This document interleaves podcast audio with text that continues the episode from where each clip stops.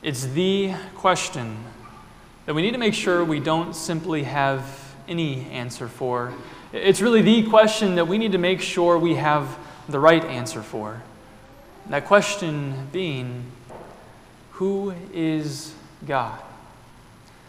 And the reason we need to make sure we have the right answer to this specific question, because it's really the core of saving faith. And it's a question that has been answered in various ways throughout history. Some will describe and define God as, as being a God in all kinds of complimentary terms loving, gracious, kind, and compassionate. But there are also those who will describe and define God as, as being a God who demands his people to live in a certain way, and as a God who will enact his punishment on anyone who fails to do so. So, which is it? Well, as we look at our verses for today, we come to get to know God for who he truly is, because God himself gives us the answer to the question. And leading up to our verses for today, the Israelites had messed up big time. Moses was on the top of Mount Sinai speaking with God, having a conversation where he received the commandments from God and also where he received the instructions for worship. And day after day, as Moses was up there, the Israelites started to get impatient, wondering what had happened to Moses, thinking that, that he was now gone for good but they still desired to worship and praise the one true God. And so the Israelites went to Aaron, the religious leader, while Moses was up on the top of Mount Sinai, and they asked him to make a God for them. And so Aaron gathered as much gold as he could, and he fashioned for them a God in the form of a golden calf, which the Israelites then started to praise and worship as the God who had delivered them from their slavery in Egypt, showing that they had so deceived themselves. Because while they wanted to praise and worship the one true God, they were doing so, but in a sinful way. Not only worshiping an idol that had been formed into the image of an Egyptian god, but, but they had also fallen into heathen practices that they had learned during their slavery in Egypt as well. And so when Moses came down from the mountain after having his conversation with God, it's no wonder that he showed his anger against the Israelites, throwing the stone tablets with God commandments written on them, breaking them. And when the Israelites saw this, many of them realized that they had messed up. Many of them realized that they had sinned greatly. And certainly at this moment they were wondering who is our God? Is he a loving, gracious, and compassionate God who's going to forgive us and the situation that we're in? Or is our God a God who is going to enact his righteous judgment on us right here and right now? They needed to know who God is because who God is was going to determine how he was going to deal with them in the situation that they were currently in. And so that next day, Moses told the Israelites that he was going to go back up to the top of Mount Sinai and have another conversation with God where he was going to ask him to forgive the Israelites of this great sin. And during this second conversation that God or that Moses was having with God, God spoke about his faithfulness to the Israelites in spite of their unfaithfulness to him, which then led Moses to ask God to show him the fullness of his glory to which God had to tell him that he couldn't do so because otherwise Moses would perish being a sinful human being. But he did tell Moses that he was going to cause his goodness to pass in front of him, where he would proclaim his name, and thus reveal to Moses, who would reveal to the Israelites, who he truly is. And we hear once Moses had inscribed two more stone tablets with the commandments, since he had broken the first two, that the Lord came down in a cloud and took his stand there with Moses. And God, coming down in this way and standing right alongside Moses, showed that he wanted to be with his people. And once God had done this, we then hear that he passed in front of Moses and proclaimed his name to reveal who he is, saying, The Lord, the Lord, the compassionate and gracious God, slow to anger and overflowing with mercy and truth, maintaining mercy for thousands, forgiving guilt and rebellion and sin. And in telling Moses who he is, God makes it so clear that he is a loving, gracious, and compassionate God. And while we could spend all day diving into the fullness of what each of these words reveals to us about God, we'll briefly talk about each of them. And right away, God describes himself as being compassionate and gracious, telling us that the Lord's love for his people is, is deep, caring, and personal. And the word gracious highlights how this love is completely undeserved. That even though the Israelites had fallen into such a great sin, God was going to continue loving them because that's who God is. And God then describes himself as being slow to anger, meaning that while sin does anger him, he remains patient with sinners. Not erupting at them the moment that somebody falls into sin, but rather he gives sinners time to come to repentance, to see the sins that they fall into, and then to look away from themselves and to look at the God who reveals himself as one who forgives guilt, rebellion, sin. And when God says that He forgives sin, it's as if the sin itself was never committed in the first place. Because as God says in Jeremiah 31, I will forgive their wickedness and will remember their sins no more. And God even mentions that He is overflowing with mercy and truth, maintaining mercy for thousands. But there is no end to God's mercy. It's not as though there's a single sin out there that will keep God from, from pouring out his mercy on those who fall into sin. And it's not as though there's a certain amount of sins that somebody can fall into that will cause God to withhold his mercy from them. And this isn't just for the Israelite nation. God says that this is for thousands. And in saying this, God is highlighting that this is for all people. That just as God himself is boundless, so too is the mercy that he poured out on all people. And with this, God was telling Moses and the Israelites, This is who I am. A gracious, loving, and compassionate God who forgives sins. And how comforting this would have been for the Israelites who had just fallen into the awful sin, breaking the very first commandment worshiping the golden calf. And certainly in their situation, they were thinking that God was going to enact his righteous judgment on them right then and right there. But when Moses would come down from the mountain, he would reveal to them who their God truly is loving, gracious, and compassionate, a God who is going to deal with them in their situation by forgiving them of their sin.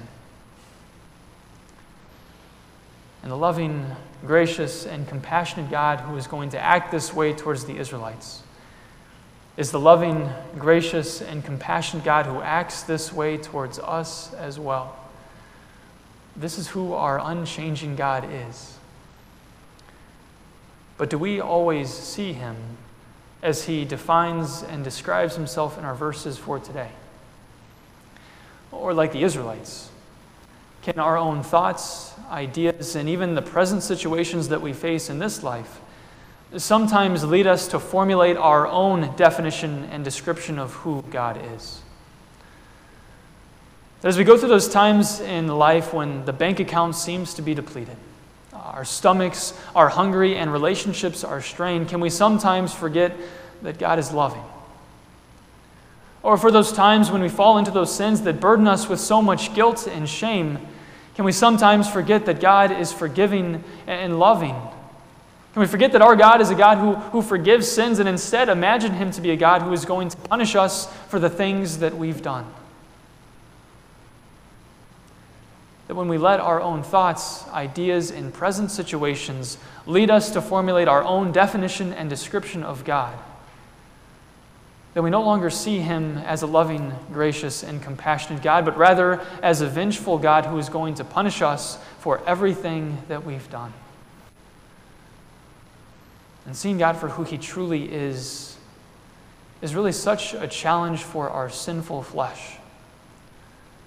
And this is why it's so important for us to keep going back to God's Word. Because as we go back to God's Word, God Himself reveals to us who He truly is the loving, gracious, and compassionate God who forgives. And as we look at His Word and see all of the promises that He has given to the Israelites and to us, and His promises to forgive us all of our sins, and see now He has kept each and every one of them. And we truly see, but also understand and personally know that this is who our God truly is. And this truth is really what God wanted the Israelites to know as we look at the first few verses that we're looking at this morning. But as our verses now continue, God continues to define and describe himself. And as he does so, he seems to contradict everything that he has said so far. Where God says of himself, He will by no means clear the guilty he calls their children and their children's children to account for the guilt of the fathers, even to the third and fourth generation.